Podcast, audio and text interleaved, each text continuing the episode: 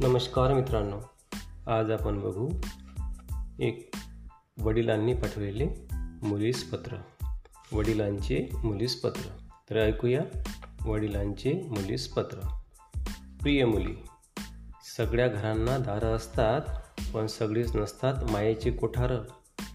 हे शिकलीच असतील तू? कधी ना कधी. मात्र हेही लक्षात ठेव की प्रत्येक उन्हात असते एक तरी शीतल सावली. आणि प्रत्येक काट्यावर एखादं कोमल फूल. जीवघेण्या दऱ्या असतात तसेच असतात झुलते पूल. दुष्ट माणसाच्या मनातही असते खोल गाडले कोवळे मूल. मला माहीत आहे सगळ्या गोष्टी शिकवल्यात आईनं तुला तरीही जमेल तसं शिकत रहा दुनियेच्या शाळेत. व्यवहाराच्या आडव्या उभ्या धाग्यांबरोबर गुंपत राहा मायेची विण आणि वाटून घेऊ नकोस पाणी पाजण्याचा वृथाशीन. मग शिक्षित की मायेनं मिळवलेलं एक माणूस एका दागविण्याहून मोलाचं आहे.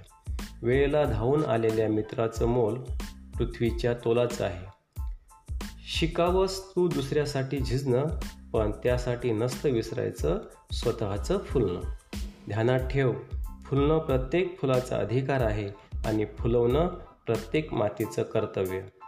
फूल होऊन जगताना माती बनायला विसरू नकोस. नव्या मनूच्या स्वागताला द्वारं उघडी ठेव. आणि कर आमंत्रण नव्या सूर्याला. आता किरणांनी साऱ्यांचीच घरं उजळायची आहेत.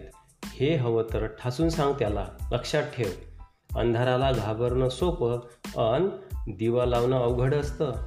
पण कुणीतरी अवघड काम करणं जरूरही असतं. प्रत्येक पाऊल काळजीपूर्वक उचल आणि काळजीची काळजी करण्यापेक्षा कर तिची सावकाश उकल. मग कळेल की आपल्या सावलीलाच भितो आपण अनाकारण. मग कळेल की आपल्या सावलीलाच भितो आपण अकारण आणि मूर्ख छळाला जातो शरण. जमेल तेवढं पाहत रहा उघड्या डोळ्यांनी जग. जगायचा प्रयत्न कर चौकोटी वाचून. पण लक्षात ठेव पक्ष्यांनाही परतावंसं वाटतं घरट्यात अंधारलं म्हणून. तारुण्याची चव चाकताना राहू देत जागी तुझ्या मनात प्रेमळ आजींची ऊब आणि वाटू दे घरादाराला तुझा आधार. कृष्णानं उचललेल्या गोवर्धनाखाली उभं राहिल्यासारखा.